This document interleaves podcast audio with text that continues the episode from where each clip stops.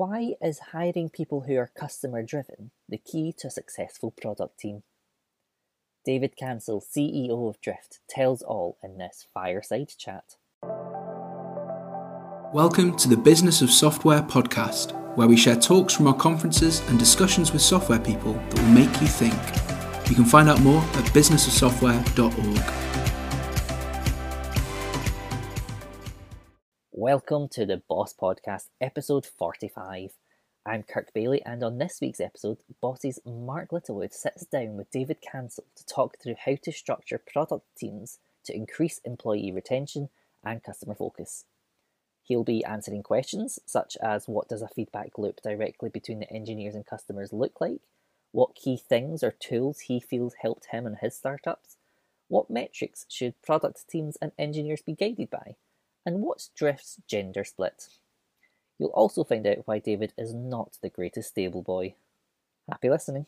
I'm going to start off by saying welcome back, David. You've spoken a couple of times before. Yes. You've been um, on lots of other occasions as well. Mm-hmm. Um, give us the 30 second elevator pitch on Drift. Uh, Drift basically helps B2B businesses connect with the customers that are interested in buying now that are on their website. Cool. And describe David Cancel. 30 seconds? Yeah. yeah. Uh, originally software engineer, a long time ago. Uh, no one on my team believes that anymore, uh, that I ever coded. And then have started five companies, and Drift is the, the fifth. Fantastic. Okay. Um, what was the first company? Uh, the first company was called Compete. I was part of a uh, several other startups before that, but in 2000 I started a company here in Boston called Compete.com. And, uh, and it was like, if you know Alexa, which uh, it's sort of related to Alexa, so we would help people figure out you know, uh, how they were doing relative to competitors using internet data. And, uh, but the thing that we got wrong in 2000 was timing matters. And in 2000, post-bubble 2000, which is when we started the company, no one really cared about the internet, right, from a commercial standpoint.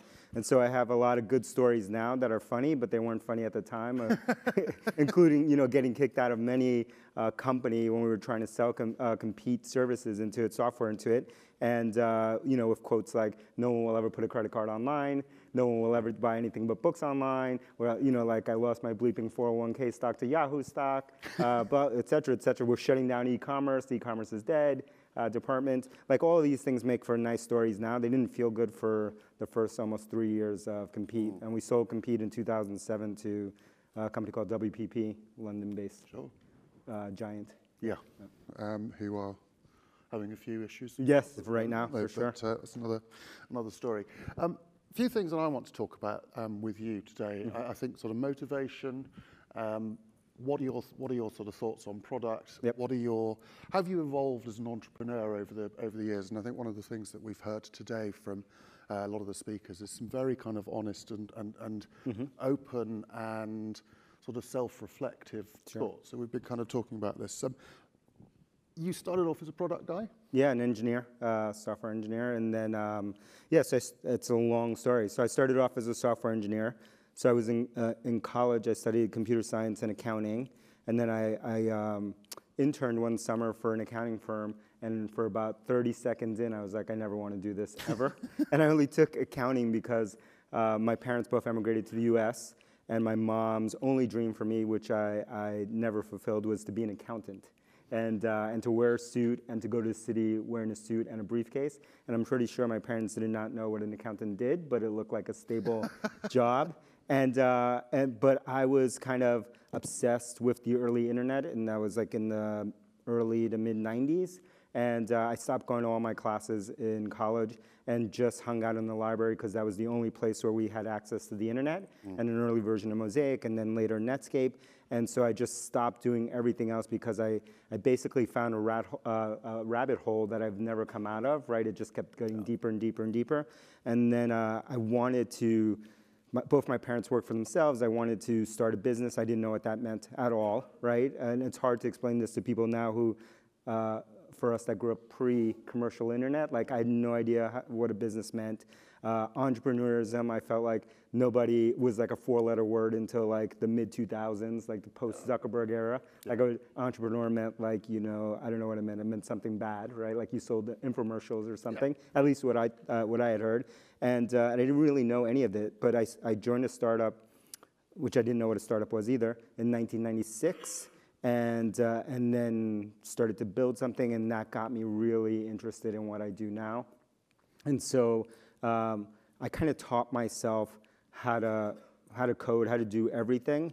Uh, and I like that pirate aspect of the early internet. Mm. And then, um, you know, I think one of my people like asked me now, like, like um, about like how did I start? How do you start companies? And I said like I don't know. One of my advantages was that nobody ever expected anything of me. Like uh, and so like my parents never went to college. Like they didn't know anyone who started business like the way that we're, we're thinking about. Like uh, you know my my dad. I remember I came home one day. I think I was in high school, maybe starting college, and my dad had given uh, had brought home an application. I lived in New York City, an application for the New York City uh, Department of Sanitation, because he thought that would be a good job for me. And then my mom cried uh, for two days right? and said he will never do that. And so, like, the reason I mention that is that because I didn't actually have any expectations of what was going to happen. So, in other words, I had nothing to lose. And when I started a company, I had nothing to lose. What about if it didn't work? So then I could be an overpaid yeah. software engineer. Like, so uh, yeah. I mean, it didn't actually matter. And so I have very little risk compared to a lot of people that I talk to today, where entrepreneurship is in vogue and want to start companies, and they almost to me they seem too logical about it, and um, and they have a lot to risk, right? Yeah. They have a big, uh, you know, huge education behind them, huge set of expectations from their parents, huge set of expectations from society. They have a lot to lose, and I kind of talk them out of doing this thing for crazy people because I think like, you know, like starting a business uh, is excusable if you do it one time and because you didn't know you were naive the second time it's kind of now it's questionable by the third or fourth time that you've started business, like you probably there's something something going on, yeah. and by the fifth time you're certifiable at this point, right? like uh, starting businesses, because uh, when you go through it, it is I was just talking uh, earlier to some some people about it, and I, I think like we romanticize the pre-product market fit phase, and I've talked a lot about it in that in the past, like the early days of lean startups with Eric Ries and stuff. I used to give talks, and I, I gave one here about that, and uh, a long time ago. And people romanticize that part, but having gone through that with Drift in the, uh, in the first two years, I never want to go back to that. Yeah. Right? Because it was a constant, uh, you know, constantly going in our, I had a co I have a co-founder, Elias, the two of us would constantly look at ourselves every day and say like, why did we do this?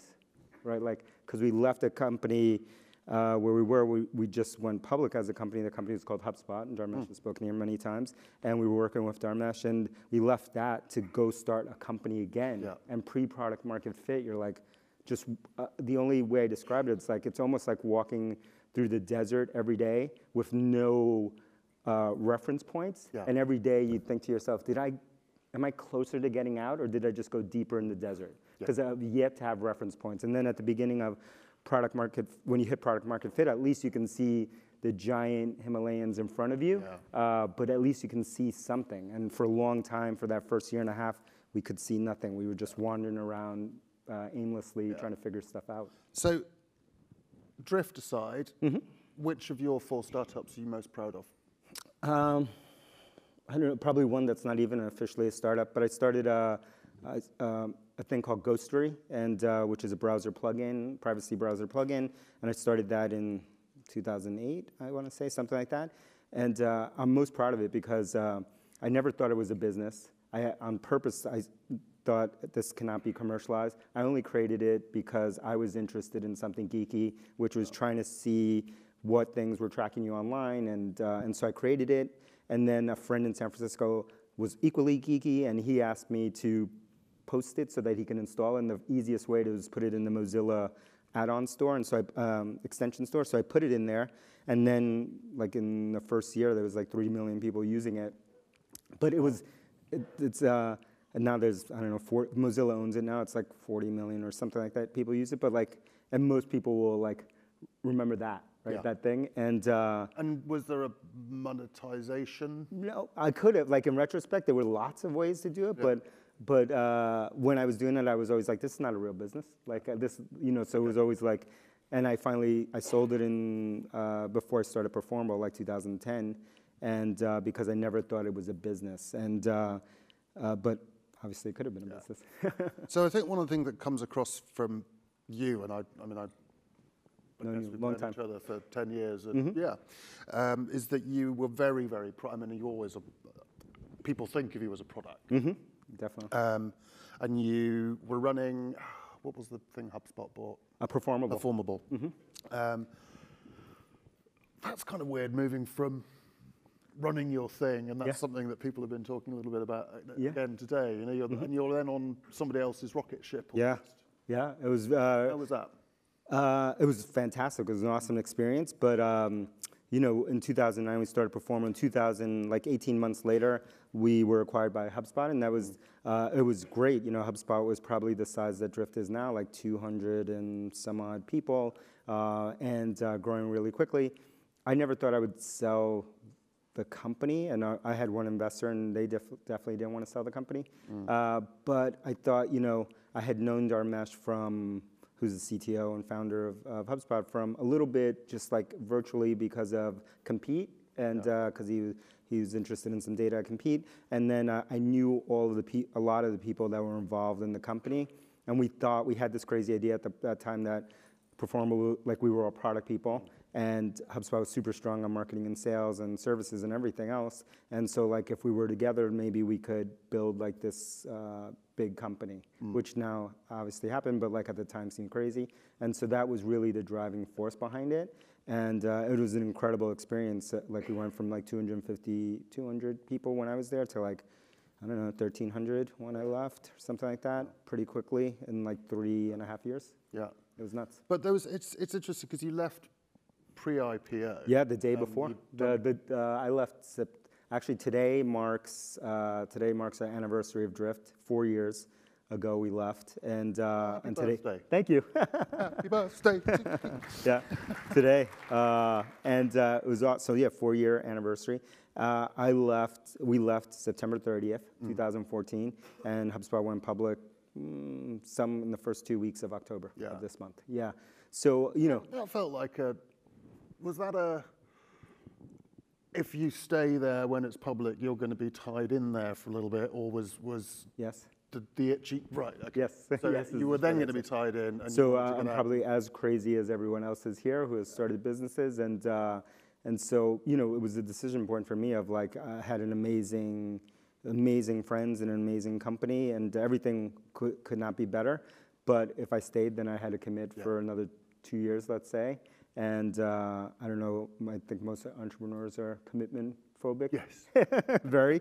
and so, uh, so I was nervous about that. And then I, I've really only started companies as a byproduct of I have an obsessive personality, and I, I channel that in a positive area, which is like I'm obsessed with learning and getting better. And the next set of things that I felt like I wanted to learn were back at this stage of the business. And so that was the driving thing. A little bit was this like commitment flow, but it was really like, I want to learn again. And I was learning lots of things uh, there, but I, it was not the set of things that I wanted to learn next. And that was really it. And, um, and then Elias, who's my co-founder at Drift, who's VP of engineering for me over the, at HubSpot, came along and we started this company Interesting. the next day. Yeah, Yeah. yeah. So Not a good you plan. knew- you you probably should knew- take time off between these things. Yeah. So it was, it was, so you knew what you were going to be doing? No, not at all. Zero. Really? Yeah. Okay. Yeah, that's why we started at the end of 14 and we didn't launch our product commercially until April of 2016. Yeah. No, we didn't. I mean, we had, like, the story of Drift is like, I had things, and this is kind of uh, my migration as a product uh, founder. In the early days, I used to think in the first several companies that everything was product, right? And so, like, 99% of the stuff to focus on every day was about the product and engineering and building the thing, and then a little bit about the go to market and selling the thing and marketing the thing, but it was really around how do you build this thing? And then all the people will come. Yeah, and they will all come somehow. Uh, and, uh, and but I do think in that era it was a little bit more true than it is today because um, in that era like a lot of the things that these fellow early other internet pirates were building at that point, like um, was most people didn't know how to build them yet. Right? There wasn't a you know a book on it. There was no Stack Exchange. There was no Google. There was nowhere to find this thing. So the fact that you could build it, build it was novel enough. And now fast forward to where we are now. When I started Drift, like everybody knows everything about building, scaling, doing all that stuff. It's all easy, uh, easily accessible. Uh, hard to apply, and so very hard to apply. And so in the beginning, I used to care 99% of people, of a product, and all that stuff when I started Drift, by the time I started Drift, I had gone 180 and thought like, well, it's 99% people.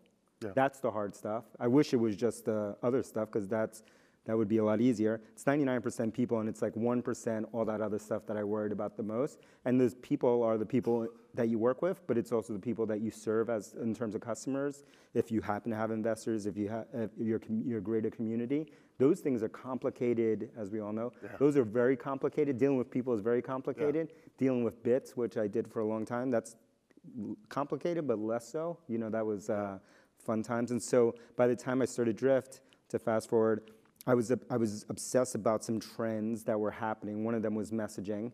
Um, basically, the fact that messaging from a technology standpoint, I say it hasn't changed in my career. It's, Yeah. you know, we can argue about that all day long, fellow product people. Not really.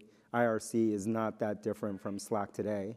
And in some ways, you can line them up and they're almost like pixel for pixel the same. And messaging on your phone looks a lot like instant messaging did 25 years ago, almost the exactly the same. Because it is. It is, yeah. the, the, what has changed is that we've gone from like millions of people using it when I first started to use it to like by the time Skype was massive, 150 million people using around the world to now uh, multi-billions of people using it. That's the difference. And like identifying that behavior change and saying like, oh, we're at scale now. Mm. Maybe we can use messaging in the same way a Slack or a WhatsApp or whoever to kind of resegment or rethink a problem space. Like, let's do that. And that's all we knew in terms of drift. And then we knew some other things like, wow, like the consumerization of the enterprise that we've all talked about for like 12 years is finally true, meaning like we all actually all buy stuff within our companies. It's not just one person or two or three.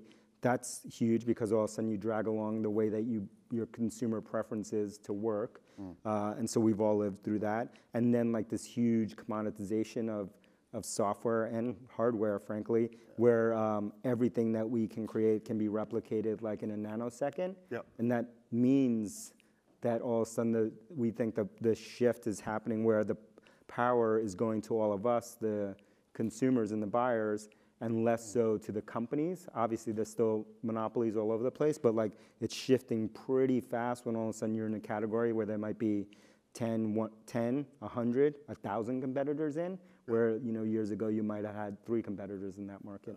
Yeah. It's interesting, and uh, I suppose one of the things I've noticed over the years with, um, well, certainly since Drift, you've Mm-hmm. been much more vocal about growth Mm-hmm. and scale, and um, I mean, you used to tweet obsessively about product, Product? Yeah, yeah. and you know, you got a lot more Mm-hmm. obsessed, or not obsessive, but you know, a lot, lot more of your tweeting is about growth and you know your user event, um, which you've just done two of, and I Mm-hmm. Yeah, yeah, told you September. doing two in the same month. Never really again. bad idea. Yeah, yeah. Never again. Yeah. Um, it's called hypergrowth. Yeah, yeah. Um, and everything is about that, Growth. that thing. Yeah. How, how did you get your head around that? Was that a kind of a conscious thing, or is that something that's evolved? Because it's a Yeah, diff- it's different approach. from, from obsessing around product. I still obsess around product, and that's where I'm most comfortable product design and engineering. Um, in terms of growth, I think what has fueled a lot of it has to do with these kind of these the shift that I think specifically in SaaS that I lived through. So in 2000, when I started to Compete, that was actually a SaaS product. We never ended up selling it as SaaS. SaaS as a category or a thing, a concept didn't exist. I think we called it like we were going to sell software via e-commerce, you know, and you could subscribe, and all, we couldn't even describe what it was. Uh, we had to go back and disguise what it was because no one would buy.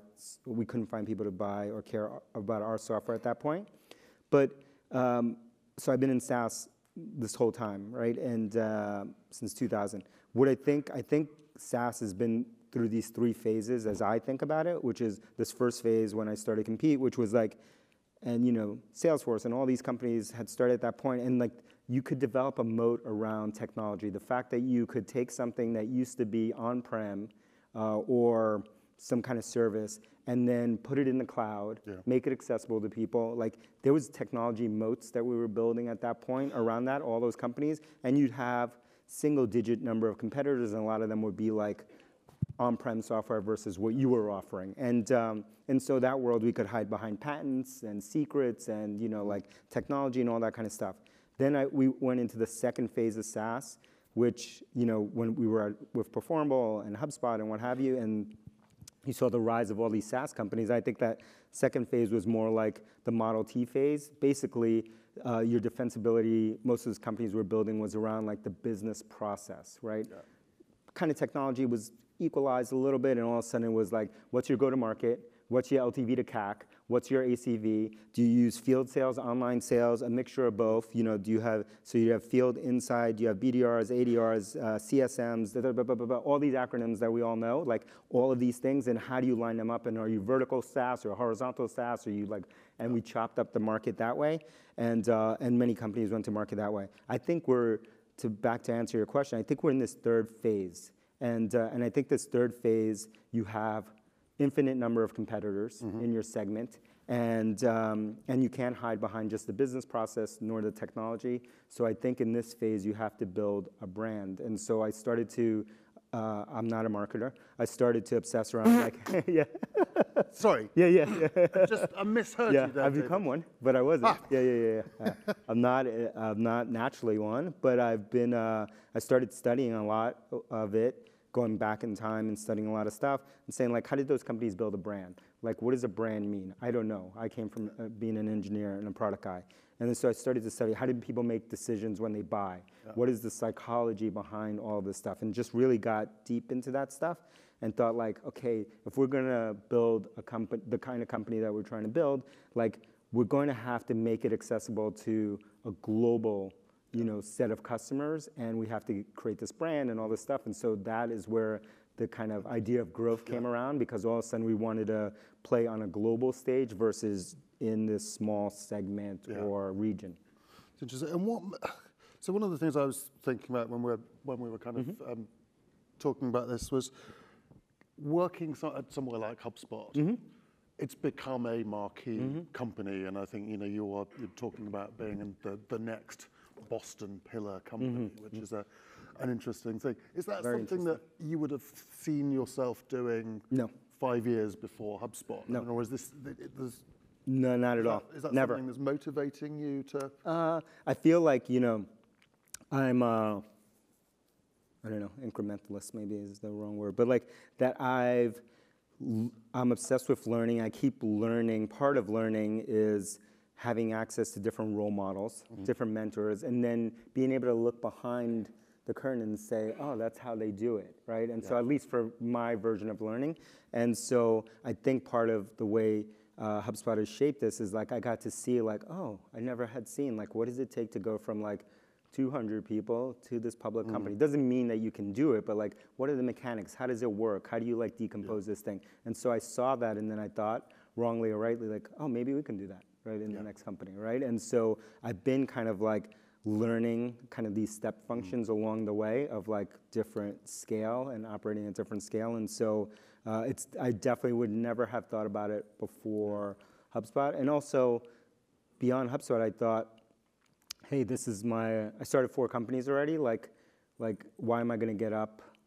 What's going to motivate me every day? Like, do I want to go just start, uh, you know, another company Yeah. and then sell another company eventually? Like, I don't know. That didn't feel like it would motivate me. But like, maybe if we could serve our customers and eventually build this type of company, like maybe that would be motivating. So all of these things, I think it's a complicated answer, but I learned by observing how people have been able to do things. And do the does the sort of emergence of, I mean, people talk about unicorns, which I think are nonsense. I think rhinoceroses are Yeah, yeah, yeah. ugly ugly creatures. uniforms, uh, uni- unicorns, and they kind of actually exist, and they're quite rare.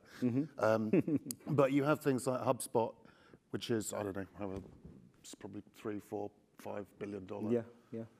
Is that the sort of thing that makes you go, actually, 50, 50 million isn't enough. Yeah. Uh, no, I don't actually. No, not for me because part of like I don't actually. It's not necessarily that's that's the money in your pocket. It's sort of does that change the the measure of ambition?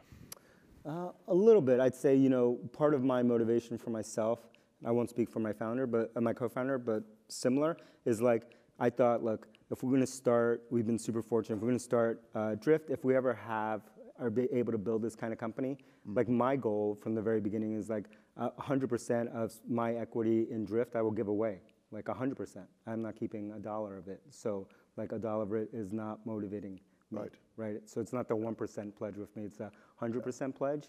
So that motivates me. Yeah. Like, can we create enough value and have that? So how? Let's talk a little bit about that. Mm-hmm. You're giving your. My equity. Where's the queue? Where's the line? Where's the line? yeah. What's the what's the? Is that something that you've articulated? Is, is that something? Uh, yeah, internally, but you know, I don't talk about it uh, uh, publicly often, except for here.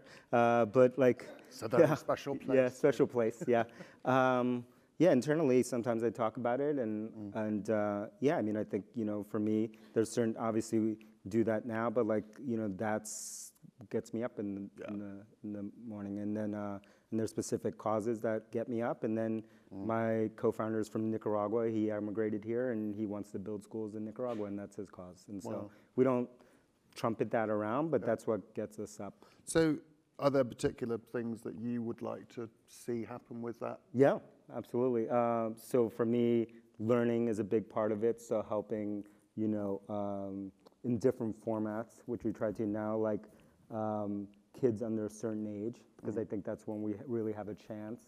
And like some of the bigger issues that we try to deal with now, I kind of think like the unfortunate answer to a lot of them is like they're like multi-generational answers, right? Yeah. And they, but- everyone wants uh, like a short cut to it, and it's going to take a long time. And so I'd like to support that. And you know, my mom basically raised me alone, and so I'd like to support single moms, right? And uh, those are the two things that I'm I'm focused on. Fascinating. Mm-hmm. So, how does that then tally with? Um, and I think this is something we can we can talk about, or should talk about. Um, when you have a growth mindset, Mm-hmm. and when you have a team that is rapidly expanding, Mm-hmm. you've got a lot of venture capital kind of coming in to Mm-hmm. fuel that growth. Um, that requires quite a commitment, not just from you, but Oh, yeah, from the also entire team. Mm-hmm. employees and the entire team. And I know uh, people that have gone to Drift and absolutely love it. Mm-hmm. Suck it, but they're they're very they're very committed. Mm-hmm. Um, and it feels like it's one of those things where everyone is is on that mission. Yeah, I think uh, you know we've been super deliberate on that side of like talking about um, one, you know, core to all of us there, even at this uh, early, in this early size, is like that we're all obsessed with learning, right? So one of my one of my issues is that um, that I only really like to be around interesting people that want to learn things, and then I'm not very good at being around people who are not like that, which is which is unfortunate. So it makes makes it's good for this kind of environment, like with everyone in this crowd, and then Yeah. starting companies. That's like an interesting trait to have. It's not a good trait to have in the rest of your life because you don't encounter a lot of people Yeah. like that, and so. Um, so we wanted to design. I wanted to design a company where like everyone was had this kind of mindset. They wanted to learn, Yeah. and in order to learn, one of the things that we talk about the most is that the hardest thing that'll keep you from learning is uh, your own internal battle, which we all have every day, between your own ego and balancing out with a level of humility. And that is a painful thing. That's an easy thing to talk about, and it's a hard thing to deal with every day. And so those are the two things that that we really talk about with everyone on the team. And so the mm-hmm. team is very, it's very diverse, very different, but I think we're the same in these two qualities of having this learning obsession or mindset and then having this second thing of like always trying to figure out like that this level of humility and that we are here to mm. serve customers and that we are not a software company and that we're not a whatever company. Like we are a customer service company and we're only here to serve customers. And the minute that we stop doing that we will not have a business anymore mm. And that's again a super easy thing to talk about which you can talk about that and put stickers on the wall and do all that stuff. It's hard to live it every day Yeah. and uh, live values. And i think you know i talk about values I don't know for whatever reason, like I talk about values a lot, and like uh, and I think like I don't know my view on that kind of stuff is like I think the culture is like the sum of the people at any given time in your company, and then the the things that you want to preserve and that you are willing to promote, Mm-hmm. but that you're also willing to part ways with people if they violate those. And everyone will promote and everyone will talk about the values, but almost no one will ever make the hard calls because mm-hmm. that's a talented engineer, this is a great salesperson, that's a great marketer, whatever, We'll look the other way. No one will ever do that. And that you have to live every single day. And that is the, va- the that becomes your values. The minute that you turn away and don't look at that, then that was the Yeah. value of the company. And I think, I mean, it's always been, you know, very, I think, clear to people that know you that Mm-hmm. you you have a set of values that you hold um, hold hold close. Um, close. Mm-hmm. Let's talk about um, Hypergrowth East Yep. Mm-hmm. and what happened there. Because I, I mean, if I'm looking at that from the out, outside, and and um, you know, I'll ask you to kind of Yeah, elaborate. say what say say your, you know what your sense of what was going on Mm-hmm. was is, is you kind of have a culture that is growing and you have people kind of coming in there.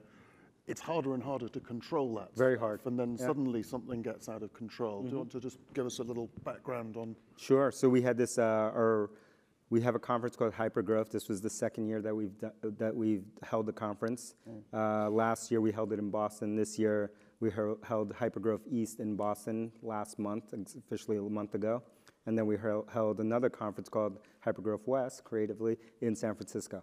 And uh, at Hypergrowth East, we it was big. We had 4,500 people register and like 3,000 people show up, and it was kind of in this outdoor thing. We had a bunch of speakers uh, come, and kind of like my thing with the idea for hypergrowth was like that I never wanted it to be a drift conference or to talk about marketing and sales or the kind of stuff that we do because I just think that's that's boring. And uh, even to me, haven't done it in a long time. uh, I wanted it to be more like this, like this kind of conference, and uh, Well, but to have We'll white label for you. yeah, yeah, white label. Okay, awesome. Uh, I wanted it to be um, speakers from all sorts of areas because I think like when we talk about growth, we think like we don't separate, or I don't separate professional growth from uh, personal growth, and you know, personal growth being emotional growth and physical growth, and you know, and uh, growing in all these different dimensions. I think you need to grow in all these dimensions to ultimately grow, right? And so we had speakers from military, uh, Jocko Willink, who wrote a book called Extreme Ownership. We had uh, speakers from who had been at high growth companies like Molly Graham from Facebook and Quip and et cetera. And, uh, and we had speakers that came out of music and uh, fitness and all of these speakers.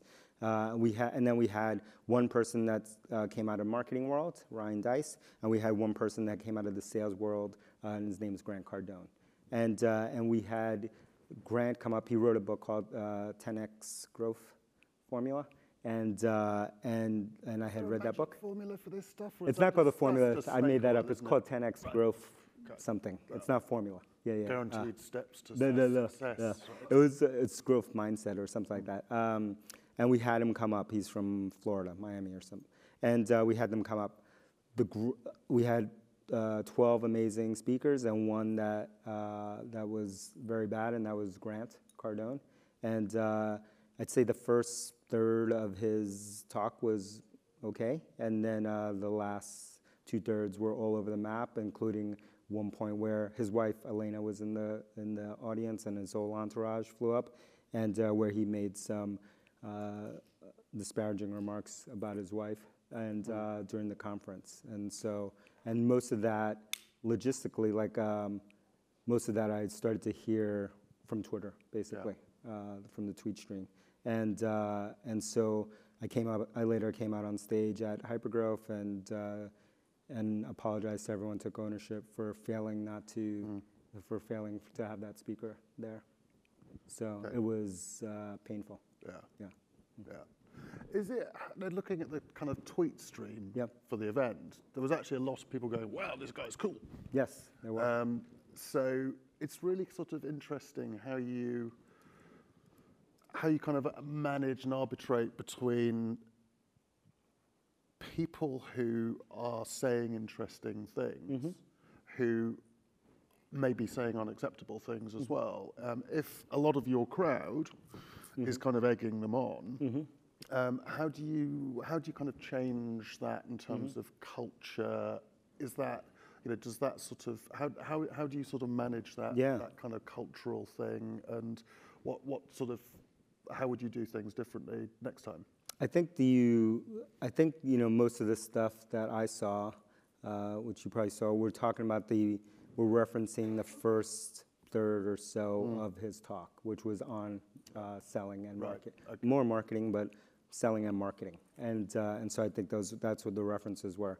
Then the talk went off the rails. South. Yeah, south. And then there's the next sequence uh, of tweets. So most of this, we were all of us backstage were seeing this kind of through tweet through tweets, and so we saw the same ones which you saw, which were a bunch of positive ones. Those were at the beginning, and then the timeline was then they then we started to see the tweets about like where this thing was going.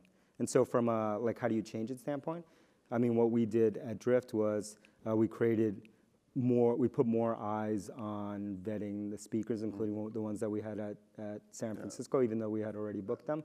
And so like we have i think we have like nine people now and i'm one of them Right. who are going through all the speakers and interviewing them before they come on board. There's some stuff that i was talking to another friend who runs a very very large conference much larger than than the one we threw and um, they have had experience was with all sorts of stuff going on. There's a lot of vetting that you can do before, but as you know, like when someone goes on, like, you know, unless you have a giant hook, I don't, you know. I'm quite a big guy. Yeah, you're a big guy. You can tackle them. Yeah, yeah, yeah, yeah, yeah. Um, Yeah. But uh, yeah, I mean, I think it's a it's an interesting thing. Yeah. Um, look, it's, we've got a few minutes. A, a party or drinks and networking starts at um, sort of six thirty. So um, I can't access my computer, so I don't- don't know if anyone's asking questions on Twitter.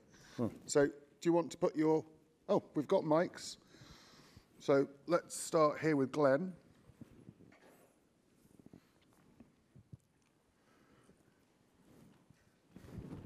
Thanks. Hi, David. Um, Hey. I'm curious, what's been your philosophy around fundraising, especially in the early stages of a company? Yeah, uh, it's an interesting question. I've, I think, you know, I've done, I've bootstrapped companies and then I've obviously taken a lot of money. At Drift, we've raised 107 million, which is an insane amount. Um, nutty.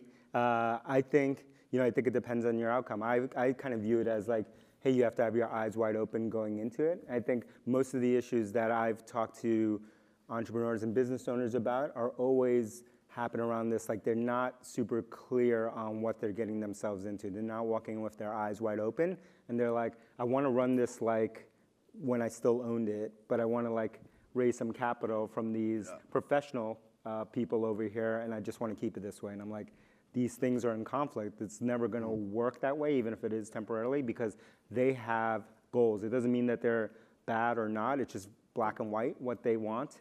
And uh, and so I've run into that issue a lot, and I think you just have to know what you want. Like, and um, for me, I knew that we were trying to build a certain type of company. I knew that what that would take, and we like reversed back, like, and averaged out, like, how much money would it take, and all of these kind of questions, and that's what led to our decision. But I think you need to be super deliberate because I think it becomes seductive when you're bootstrapping a company to think like I can just take the pressure off and I can just raise some money, and uh, it is temporarily, and then and then it's not. yeah. Uh, so I would just be clear. Thanks. Oh, Dupsy, hello. Um, great talk. Um, uh, you've had multiple um, entrepreneurial successes, which is like the holy grail of holy grail. Um, are there any particular things that you think, partic- you know, some things that really helped you get there? Was it around the environment? Your, you know, did you have some weird kind of cult that No. you that you joined? Could No, you not at all. Share, share a little bit about who you surrounded yourself with and what key things or uh, or tools you feel helped you, you know, get to where you are. Thanks. I think uh, for me, when I look back at it, I think it's um, it's exactly what you said. Who I surrounded myself with, but I wasn't deliberate about that in the past. Like I can now look back and be like, oh, I kind of I kind of think about myself as like the Forrest Gump of this. Like I kind of stumbled my way and I didn't really know what I was. Now I look back, I'm like, that was weird. I was around some amazing people that showed me this next set of things to learn, and then I stumbled upon another one, another one. And without having this deliberate kind of mindset, I had my first, uh, I stumbled upon my first mentor in high school and college. I worked at a warehouse, I unloaded trucks. And uh, at this warehouse, happened that the owner of that warehouse, which I didn't know at that time, his name is Sam Lee, uh, owned this incredible business in New York. And uh, Sam was a super, he became my first mentor, right? And uh, indirectly. And he kind of, like a good mentor, uh, made me work super hard. Uh, he had emigrated here from Taiwan. I was the only person in the whole, all of his companies that was not for, uh, Chinese. I was the only, uh, only one. And I only got that job uh, because my best friend at the time knew his family. He was Chinese and he vouched for me. And so I got this job. And the, the biggest compliment that Sam ever gave me and why he mentored me over time, over years, was that he said, You work like a Chinese person. Yeah. and I was like, okay, all right. I didn't know how much that actually meant when he said that yeah. to me, but that was the only compliment. Uh, and, uh, and I stumbled upon him, and Sam was, you know, not that money means anything, but he was like a first, like, really successful person that I knew, but he was super humble, he drove an old car. You could never tell that he actually owned these businesses. It took a long time before he told me. Like I really found out. And like every trapping like you would think of like someone like that, he did not have. He was the most humble person ever, and he became my first mentor. And then I stumbled upon another men- another person named Sam, who's my next mentor. So I have like three mentors named Sam. Uh, Sam Lee. I have a virtual mentor, Sam Walton. Whatever you think about uh, Walmart, which I don't love, but like if you read that book, that book has impacted me a lot. It has a lot around servant leadership, about focus on the customer and what have you. And then Sam Zales, who's my third Sam. But I stumbled upon these, and then I stumbled upon many more, including uh, many great people at, at HubSpot, which we talked about before. And all of those kind of like opened my eyes to like what is possible. And so now I try to help. I help. I try to help everyone on our team make sure that they have they're surrounded with that they have mentors, and I help them find them, that they have role models, people, and that they're putting themselves in the right peer groups like this. Yeah. And so we spend a lot of our time, I spend a lot of my time when I uh, doing these one-on-ones, making sure that they have those because those have been the most uh, impactful mm-hmm. thing for me personally, and I want to make sure everyone has access to that. Interesting, thank you. I, all I can see is lights. There's one. I, have got a microphone, so. Oh. Oh. Okay. Sorry, I'm going to oh, go for it. Um, hi. So you talk a lot about um, you mentioned earlier not separating professional from personal growth, mm-hmm. and um, as long as we're on the topic of diversity and inclusion, especially given what happened with Grant Cardone, something I'm interested to to hear more about from you is when you're growing a company at scale. How are you ensuring that your own personal values um, related to diversity and inclusion are um, kind of trickling down to the rest of the team at Drift, and what are some steps that other uh, CEOs and founders can can take? Yeah, that's a. We'll probably be here like all night. This is a good question to talk about. I like this question. Um, it's a surreal question, I will say. So like, we want to be like uh, raw at BOS. Mm. It's a surreal question because I think like, um, I don't know, I kind of grew up. Uh, in these environments where I was, I'm Hispanic, most people don't know that, but like where I was the only brown person, right? And so I've dealt with, like everyone has dealt with things, you know, racism and lots of issues in my life. And so like, but now I'm on the other side and it's like surreal to like, it's almost like, I don't know, like a movie almost. Like now I'm on the Not so much the underdog. Anymore. Yes, I'm not the underdog anymore. I'm on the other side. And then, then so people then ask me about, do I think about diversity? And I'm like, mm kind of like thought about diversity my like entire How many of your yeah. what's drifts? Yeah. Gender split, for example. Oh, pretty close to. It depends on the role, right? Obviously, and so it's easy at a total company size Why where obviously? it's pretty. Because uh, because STEM is very different, right? right? Okay. STEM is very different. So, in which we could talk about from a company standpoint, we're pretty close to 50-50.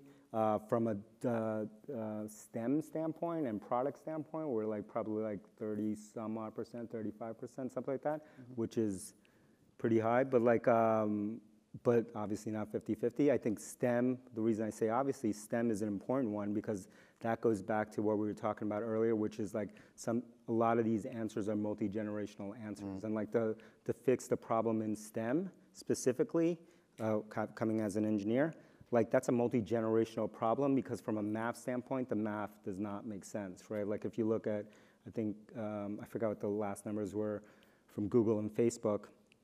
I spent a lot of time on this. Like, um, you know, if you have, you know, total STEM graduates from a gender standpoint being, you know, I forgot what the number is. Let's say mm. it's 20%, right? It's sub 20%, but let's say it's 20% the idea that in the next couple of years we're all going to be at 50% is yeah. obviously mathematically impossible. We have to change some systematic things, mm. and we can get closer to whatever the, the that number is. But it's hard because it means mm. like, and I have these uh, conversations with people both in the building, outside the building, all the time. Of like, you know, I might be talking to a founder. I want to get to 50%, and it's like, and then I want to feel like, and, I, and my view is like, well, one, that's amazing. Two, like mathematically, how would you do that? And, and would you feel as good knowing that you got to 50%, but it means the two companies next door to you have to be at 10% in order for yeah. you mathematically to be at, uh, if you want to short solve it in the short term. Yeah. Those are very real things that nobody yeah. wants to talk about, that they want to talk about like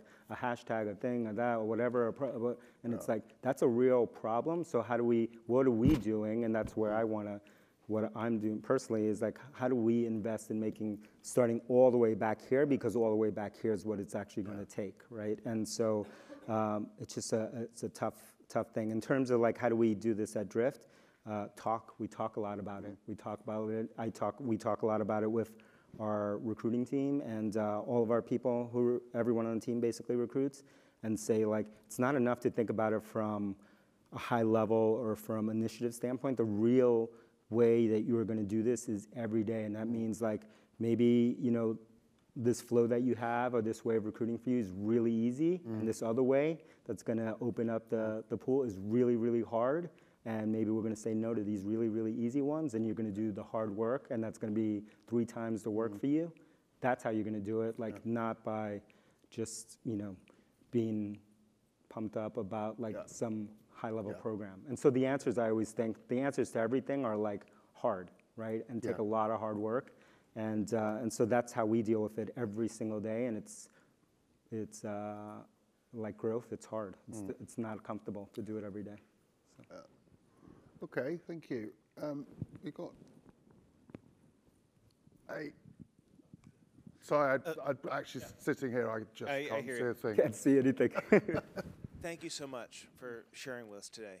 Um, I've heard you talk a lot about process mm-hmm. so far, mm-hmm. uh, like thinking about product, thinking about marketing, thinking about what you're doing every day. But um, you know, it, this morning we heard a couple of talks where, where the sort of the sub theme running through both was the notion mm-hmm. of creation not as an act but mm-hmm. as as a product, right? Yep. As, as as a business something that separates from the founder. Mm-hmm. You've been through this a bunch of times, and sometimes you described it, sort of described as stumbling into it, at least in the past. Have you given thought, do you have a plan for what your last day at Drift is, and mm-hmm. what do you want it to be? Yeah. Uh, well, um, uh, you know, it's funny. My uh, uh, my partner, my wife, the, you know, for for years was always the one that was like, "Yeah, you should start another company." When I was like, "Really, really, should I start another company?" And then uh, during Drift, like in the first like two years, you know, we had a conversation. She was like, "This is the last company." I was like, what?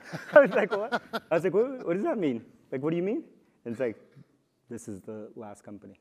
So like, make it count. Like, this is it. And I'm like, what, is, what does that mean? And my wife and I met a uh, long, long time ago, and she's an entrepreneur as well. She sold her company a long time ago to a company called Oxygen Media in New York, and she wrote a book, and she did this, and she's a professor and done all this amazing stuff. Uh, she is the super powered one for sure, and she, she's like, no, I'm gonna go start. Now I'm gonna be entrepreneur and you're, you'll, uh, we're going to switch places. So Drift is my last company for sure. Um, definitely. There's no doubt about that. 100%, 100% guaranteed. Have a word with the boss yeah, man. Yeah, yeah, yeah. You know what's good. Uh, yeah. But I really haven't set a date yet for, that's a great question, but I haven't set a date yet for when my last day will be at Drift. Uh, I'm still learning that process of, which I think all of us are, like how do you let go? We I created this idea uh, when we started the company about three year sabbatical. So every three years you'll get one month off, which I thought was a cool idea. I've never taken one month off in my entire life, right? Uh, working life since 13. And then this year I did take a month off uh, because uh, a member of the team who was there at the beginning said, "Hey, remember that thing about three year sabbaticals? It's like three years now." And I was like, "What? What are you talking about? I don't remember that." Yeah. And then uh, then I was at home and my wife and I were talking, and she said, "Oh, you have, you're going to have to take it." And I yeah. said, "Why?" Leadership. No, nobody's going to take it. And I said, even up until the day before I was supposed to leave, I was like, I don't know if I can do it because I've never done it, right? Uh, I've never taken more than a week off uh, I, that I can remember. And then, um, but that month off was amazing. I'm the biggest supporter of sabbaticals, having gone through it, uh, because it let me see things in the business that I couldn't see because I was too close. Yeah. And uh, the reason that I mention that is that, in a weird way, that's not me leaving or stepping down, but it gave me a way to like understand like that this thing can go on and like that this distance can be okay like yeah. me personally although right? maybe that's actually less about you having time off yeah oh totally that was about you having space when you weren't doing your day to day. You, you were still thinking about business, right? Uh, I stopped. If you believe, it took me. uh, I can't. It's unbelievable. If you would have told me, it took me two weeks into it, uh, two and a half Cold weeks. Cold turkey. Yeah, I, I was reading. Obviously, I read all the time. Uh, my daughter's super uh, super equestrian, like super into horseback riding, and so I took her to an event that she was doing in Vermont in a place where there was no cell phone coverage. So in some ways, I had no choice. Uh, and um, and I just was a stable hand for two weeks, and that forced me to just be present, yeah. right? Uh, and and I was and I was meditating as well, which I do, and uh, I was okay with it. And so it taught me a little bit of what you're asking about, like that it was it could be okay when before it was always wrapped up, probably like all of you, in my identity yeah. and that I have, could have an identity outside of that. And uh, my biggest fear, though, by the end of this sabbatical is like, maybe I'm never going back. maybe that's it. Maybe I'm on sabbatical forever. Yeah. Right? And Did you make already, a good stable boy? It's uh, very bad, very bad, very bad stable boy. Uh, a good, you know, I was good at clapping, you know, good at clapping, good supporting, good at getting water and cleaning stuff. Yeah. Cool. So, so maybe I was a good stable hand. If you want to find out more about Business of Software, head over to our website at businessofsoftware.org. You can also find us on Twitter at Boss Conference, check us out on LinkedIn, and don't forget to sign up for the Boss newsletter, where we share news, stories, latest talks, upcoming events, and more. You can sign up for free at businessofsoftware.org/update. If you enjoy the podcast and want to help us reach more listeners, why not leave us a five star review? The best place to do so is Apple Podcasts, and every review tells the smart people over at Apple to bump us up the ratings chart and get us seen by more people. Thanks for listening to the Business of Software podcast. For more information, go to businessofsoftware.org.